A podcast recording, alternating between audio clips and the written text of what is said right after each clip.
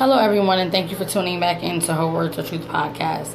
Yesterday, I gave an update on the stimulus and COVID relief bill, and I just wanted to give a little more information from what I've gathered so far.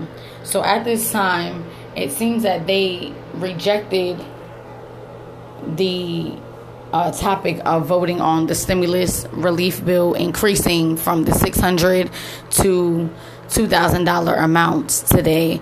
Uh, Senator McConnell did not want to vote on the issue today, and it seems that they may possibly be pushing that back until tomorrow.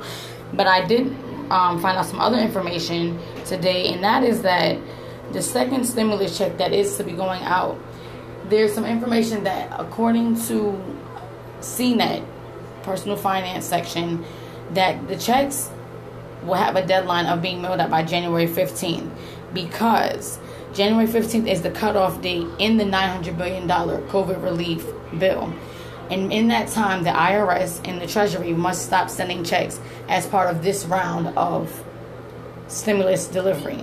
So basically, if you don't receive your check or your deposit by the 15th of January, you will more than likely have to claim a portion or most of it or all of it when you file your taxes this year. Well, in January or February, depending on when you file it. If it is not sent to you and received by January 15th, then you will have to claim that as a credit on your return for the upcoming tax season.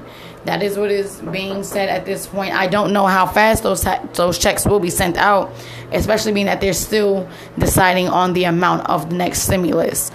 It seems that they should probably just have sent out the $600 stimulus and if they needed to reconvene and vote later on on a larger amount they could have done that but now it's like everything is kind of held up and because Trump did delay in signing that also has delayed in terms of the stimulus going out. So this the bill has been signed, but nothing has been sent out because they are still deciding on the proper amount.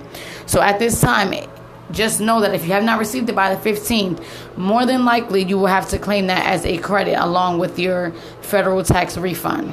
So that is the update that I have at this time, and I will continue to post more as more information becomes available. So thank you again for tuning into her Words of Truth podcast.